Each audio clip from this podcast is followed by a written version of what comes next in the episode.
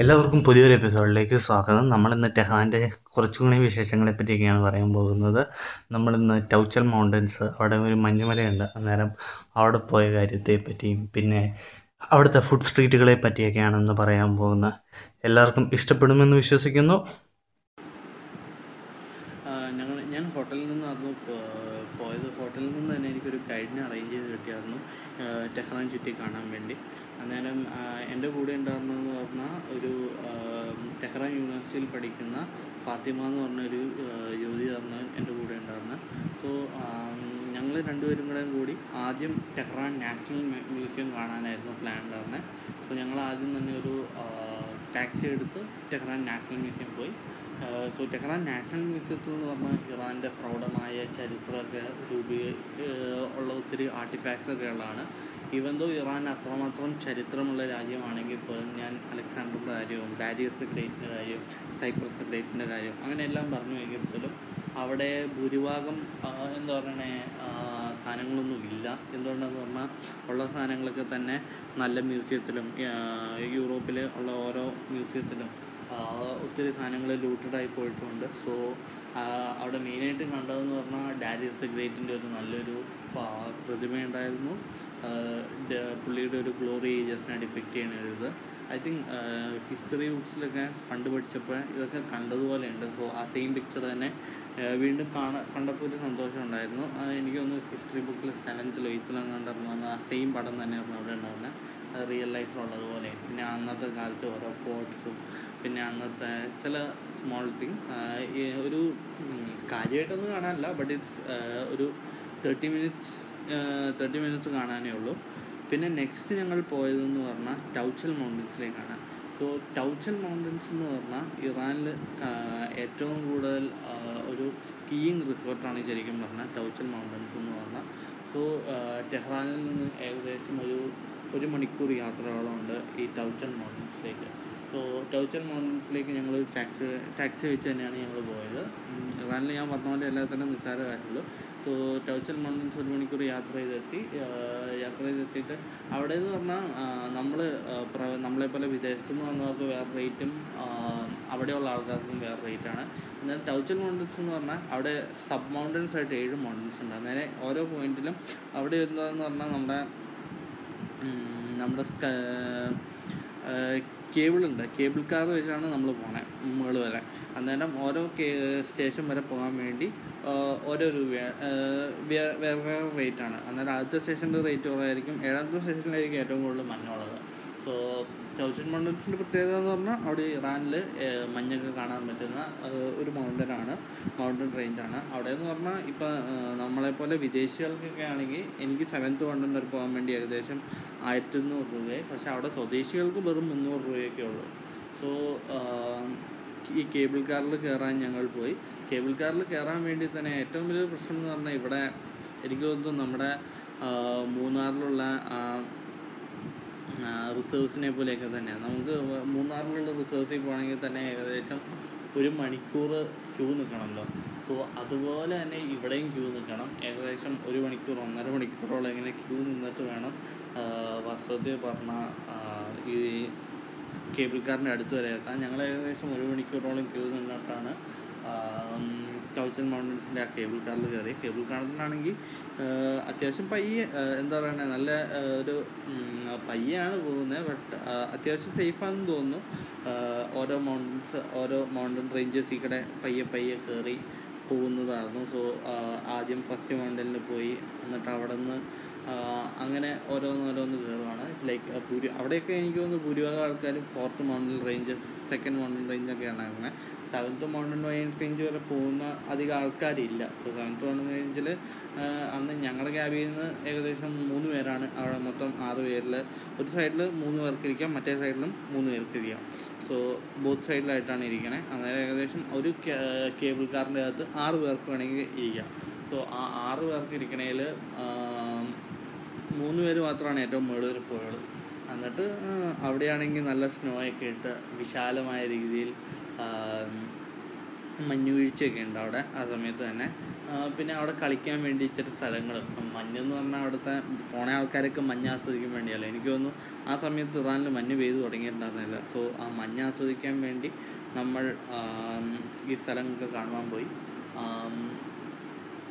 വളരെ എൻജോയബിൾ ആയിരുന്നു എനിക്ക് ഈ സാധനം. ബിക്കോസ് ഇറാന്റെ ഒരു പ്രത്യേകത എന്ന് പറഞ്ഞാൽ ശരിക്കും പറഞ്ഞാൽ ഞാൻ വിചാരിച്ചിരുന്നുണ്ടെന്ന് പറഞ്ഞാൽ ഇറാൻ ഒരു ഡെസേർട്ട് ലൈക്ക് കൺട്രിയാണ് ബിക്കോസ് ഇത് ഇറാൻ എന്ന് പറഞ്ഞാൽ എന്താ പറയുക നമ്മുടെ അറേബ്യനും അല്ലെങ്കിൽ നമ്മൾ ബേസിക്കലി ആ ഒരു ആ ഒരു റീജിയന് ബേസിക്കലി നമ്മളൊരു ഡെസേർട്ട് ദുബായ് ഒരു ഡെസേർട്ടാണ് സൗദി അറേബ്യ ഒരു ഡെസേർട്ടാണ് അതുപോലെ ഇറാൻ എന്ന് പറഞ്ഞൊരു ഡെസേർട്ടാണെന്നാണ് വിചാരിച്ചത്. പക്ഷേ ഞാൻ കേട്ടെടുത്തോളം ഇറാന്റെ അടുത്ത് ലൈക്ക് ഇറാൻ ഭയങ്കര ഒരു ഡൈവേഴ്സ് രാജ്യം ആയതുകൊണ്ട് തന്നെ ഏകദേശം ഒരു വാസ്തവത്തിൽ പറഞ്ഞാൽ ഒരു ഫ്രാൻസിന്റെ ഇരട്ടി വലുപ്പത്തോളം ഉണ്ടല്ലോ ഇറാൻ. അതായത് ഇറാന്റെ അകത്തുനിന്ന് നമ്മുടെ ഇന്ത്യ പോലെയാന്ന് പറയാം. വേണമെങ്കിൽ ചില സ്ഥലത്ത് മഞ്ഞുമലകളുണ്ട് ചില സ്ഥലത്ത് പച്ചപ്പുള്ളയുണ്ട് ചില സ്ഥലത്ത് മരുഭൂമിയുണ്ട്. എല്ലാം ഉള്ള ഒരു രാജ്യമാണ് സത്യത്തിൽ പറഞ്ഞ ഇറാൻ എന്ന് പറയുന്നത്. സോ ഇവിടുത്തെ മഞ്ഞുമലയൊക്കെ ആസ്വദിച്ച് ഞങ്ങൾ ഏകദേശം ഒരു അര മുപ്പത് നാൽപ്പത്തഞ്ച് മിനിറ്റൊക്കെ ചെയ്ത് കളിച്ചു. ചില ഫ്രണ്ട് ലോക്കൽസൊക്കെ ഭയങ്കര ഫ്രണ്ട്ലി അവിടെ ഇന്ത്യ അവർ അവർക്കെന്ന് പറഞ്ഞാൽ ഇന്ത്യക്കാരോട് ഭയങ്കര കാര്യമാണ്. സോ അവർ എവിടെ നിന്ന് അവിടെ വലിയ കാര്യമായിട്ട് ടൂറിസം ഒന്നും ഇല്ലാത്തതുകൊണ്ട് ആരെങ്കിലും കാണുകയാണെങ്കിൽ വളരെ സന്തോഷത്തോടെ ആൾക്കാർ സംസാരിക്കും.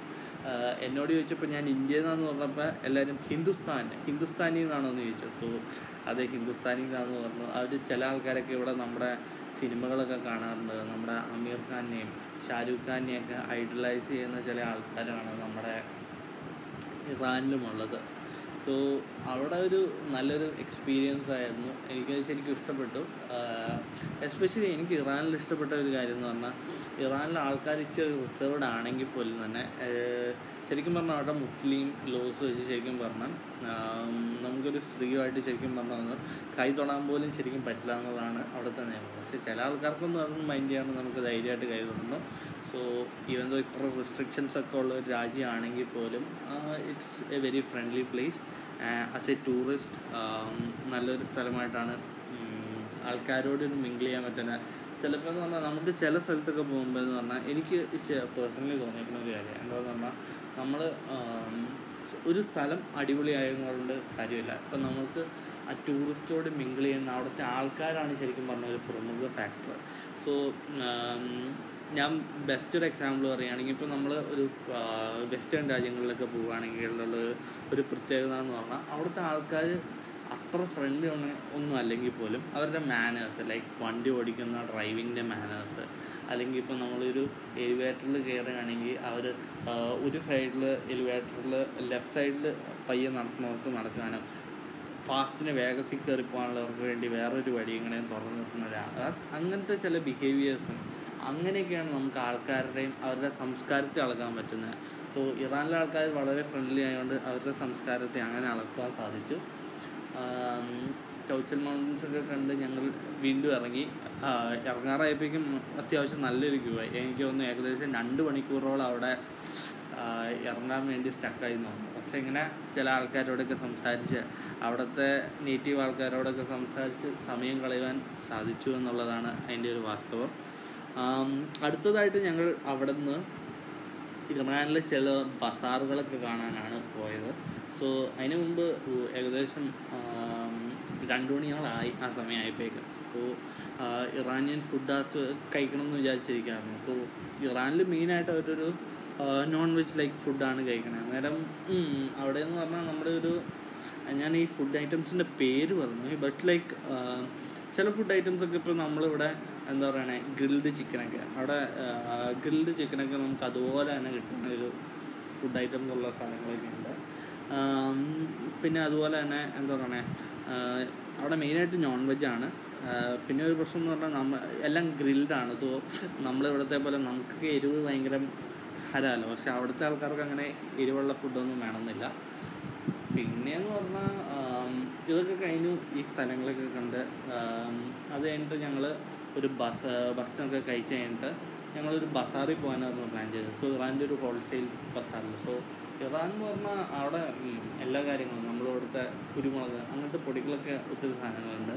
പിന്നെ അടുത്തതായിട്ട് എനിക്ക് ഇഷ്ടപ്പെട്ടതെന്ന് പറഞ്ഞാൽ അവിടെ ഞങ്ങൾ പോയൊരു ബസാറിന്റെ ഒരു പ്രത്യേകത എന്ന് പറഞ്ഞാൽ ഇവിടെ ഫോറിനേഴ്സ് ഒന്നും ഇല്ല. സോ അവിടുത്തെ ആൾക്കാർ എന്താ പറയണേ ലൈക്ക് അവിടെ കടയിലിരിക്കുക അങ്ങനെയൊക്കെ തന്നെയാണ് അല്ലാണ്ട് ഫോറിനേഴ്സിനെ വെറുപ്പിക്കലോ അങ്ങനെയൊന്നുമില്ല. പിന്നെ അവരാണെങ്കിൽ തന്നെ ഞാൻ ഞങ്ങൾ പോയ ഒരു മാർക്കറ്റിന്റെ അത് മെയിൻ പ്രത്യേകത എന്ന് പറഞ്ഞാൽ അവിടെ ഒത്തിരി പേർഷ്യൻ മാറ്റ്സ് ഉണ്ട്. സോ ഇപ്പോൾ ഞങ്ങൾ ഹോട്ടലിലൊക്കെ ആണെങ്കിൽ തന്നെ അവിടെ ഫുൾ ഫ്ലോറിംഗ് എന്ന് പറഞ്ഞാൽ ഫുൾ പേർഷ്യൻ മാറ്റ്സ് വെച്ച് ധരിച്ചിരിക്കുന്നത്. സോ അവിടെ ഓരോ വെറൈറ്റി ഓഫ് പേഴ്സ്യൻ മാറ്റ്സും എല്ലാം ഉണ്ട്. സോ ഇപ്പോൾ നമ്മൾ എന്തെങ്കിലും കാണുകയാണെങ്കിൽ ഇഷ്ടപ്പെടുകയാണെങ്കിൽ മാത്രം അവരുടെ അടുത്ത് പോയാൽ മതി.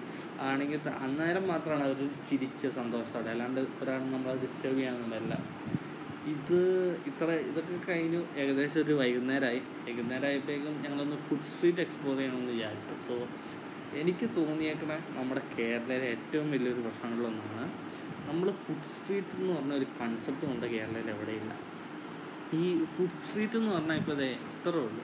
ഏതെങ്കിലും ഒരു സ്ഥലത്ത് ഇപ്പോൾ ഇതേ ലൈക്ക് ഇപ്പം ഞാൻ പറയുകയാണെങ്കിൽ ബ്രോഡ്വേ ഇപ്പോൾ ബ്രോ നമ്മുടെ ബ്രോഡ്വേയിൽ കടകളുള്ളത് തന്നെ ഫുഡ് കടകൾ വെച്ച് നിരന്നിരിക്കുന്ന ഒരു സ്ഥലം. അവിടെ ഇരിക്കാൻ ഇച്ചിരി കസേര ഒക്കെ ഒരുക്കിയിട്ട് അവിടെ ആൾക്കാർക്ക് തെരുവാരത്തിൽ എന്തും വിൽക്കാൻ പറ്റുന്ന ഒരു സ്ഥലം. അങ്ങനെയുള്ള സ്ഥലത്താണ് ആൾക്കാർക്ക് വന്ന് ഭക്ഷണം കഴിക്കാനുള്ളത്. സോ അവിടെയൊക്കെ ഭക്ഷണം കഴിക്കുമ്പോഴാണ് നമുക്ക് ഒരു പ്രോപ്പർ കൾച്ചർ ആ ഒരു നമുക്ക് ആ സ്ഥലത്തിന്റെ രാജ്യത്തിന്റെ ശ്രദ്ധിക്കാൻ പറ്റുള്ളൂ. ഇപ്പം ഞാൻ എനിക്ക് ഇപ്പം ഞാൻ അവിടെ പോയാലും എനിക്ക് ഫുഡ് സ്ട്രീറ്റിൽ പോയി ഭക്ഷണം കഴിക്കുന്നതാണ് ഏറ്റവും താല്പര്യം. കമ്പയർഡ് ടു എന്താ പറയണേ ഏതെങ്കിലും ഒരു റെസ്റ്റോറന്റിൽ പോയി കഴിക്കുന്നോ അല്ലെങ്കിൽ ഒരു ഹോട്ടലിൽ നിന്ന് കഴിക്കുന്നതിനേക്കാളും എപ്പോഴും നല്ലതെന്ന് പറഞ്ഞാൽ അവിടുത്തെ ആ ലോക്കൽ ആൾക്കാരോട് സംസാരിച്ച് അവിടുത്തെ ലൈക്ക് സ്പെഷ്യൽ ഡിഷസ് ഒക്കെ കഴിക്കുന്നതായിരിക്കും ബെറ്റർ കമ്പയർഡ് ടു ഇപ്പം നമുക്ക് തന്നെ ഇപ്പോൾ ഒരു ഹോട്ടലിൽ പോവുകയാണെങ്കിൽ ഇന്ത്യൻ ഹോട്ടലിൽ നിന്ന് കഴിക്കും ചില ഹോട്ടലിൽ നമുക്ക് കെ എഫ് സി അവിടെ കയറുന്നതിനേക്കാളൊക്കെ റേറ്റും കുറവ് മിക്കവാറും ഫുഡ് സ്ട്രീറ്റിൽ നിന്നായിരിക്കും. ഇപ്പോൾ സിംഗപ്പൂരിലൊക്കെ പോവുകയാണെങ്കിൽ എന്താ പറയുക ഏറ്റവും റേറ്റ് കുറവുള്ള സ്ഥലങ്ങൾ. ഇപ്പോൾ ഈവൻ ഫോർ എക്സ്പെൻസീവ് ഞാൻ പറയുമ്പോൾ expensive countries like U S A സിംഗപ്പൂരൊക്കെ പോവുകയാണെങ്കിൽ ഏറ്റവും റേറ്റ് കുറച്ച് ഭക്ഷണം കഴിക്കാൻ പറ്റുന്ന ഒരു സ്ഥലം ഫുഡ് സ്ട്രീറ്റ് ആയിരിക്കും. ഞങ്ങൾ അവിടെ നിന്ന് പോയി. സോ ഇവിടുത്തെ ഒരു ഫുഡ് സ്ട്രീറ്റിന്റെ പ്രത്യേകത എന്ന് പറഞ്ഞാൽ ഞാൻ കണ്ടേക്കുന്നതിന്റെ ഏറ്റവും മനോഹരമായ ഒരു ഫുഡ് സ്ട്രീറ്റാണ് ഇതൊരു മലമുകളിലാണ് ഫുഡ് സ്ട്രീറ്റ് ഫുള്ളായിട്ട് സോ അവിടെ ഓരോ ലെഫ്റ്റ് സൈഡിലും റൈറ്റ് സൈഡിലും ഓരോ കടകൾ ലൈക്ക് ചില സ്ഥലത്തൊക്കെ നമ്മുടെ മാംഗോ ഒക്കെ സ്പെഷ്യൽ രീതിയിൽ കട്ട് ചെയ്തിട്ട് ഉപ്പും മുളകും പോലെ അതെനിക്ക് ഭയങ്കര ഇഷ്ടമുള്ളൊരു സോ അതും പിന്നെ പോപ്കോണും എല്ലാം നിറഞ്ഞ് അടിപൊളിയായിരിക്കുന്ന ഫുഡ് സ്ട്രീറ്റുകളിൽ നിന്ന് അവിടെ പോയി കാണുന്ന തന്നെ അവിടെ നിന്ന് നമുക്ക് കാണുമ്പോൾ തന്നെ ഭക്ഷണം കഴിക്കാൻ തോന്നും. സോ ഇത്രയൊക്കെയായിരുന്നു ആ ടെഹ്റാനിലുള്ള വിശേഷങ്ങൾ ഞാൻ ഇനി അടുത്ത എപ്പിസോഡിൽ പറയാൻ പോകുന്നത് ഇറാനിലെ രാഷ്ട്രീയത്തെ പറ്റിയും അവിടെ എങ്ങനെയാണ് രാഷ്ട്രീയം എന്നതും അവിടുത്തെ സ്പെഷ്യൽ ജോമെട്രിക് ജോഗ്രഫിക് കാര്യങ്ങളെ പറ്റിയൊക്കെയാണ് അടുത്ത എപ്പിസോഡിൽ പറയാൻ പോകുന്നത്. ഇഷ്ടപ്പെട്ടു എന്ന് വിചാരിക്കുന്നു. ഇഷ്ടപ്പെട്ടുവെങ്കിൽ നിങ്ങൾ ഏത് പ്ലാറ്റ്ഫോമിലാണ് കാണുന്നത് ആ പ്ലാറ്റ്ഫോമിൽ സബ്സ്ക്രൈബ് ചെയ്യാൻ മറക്കരുത്. Thank you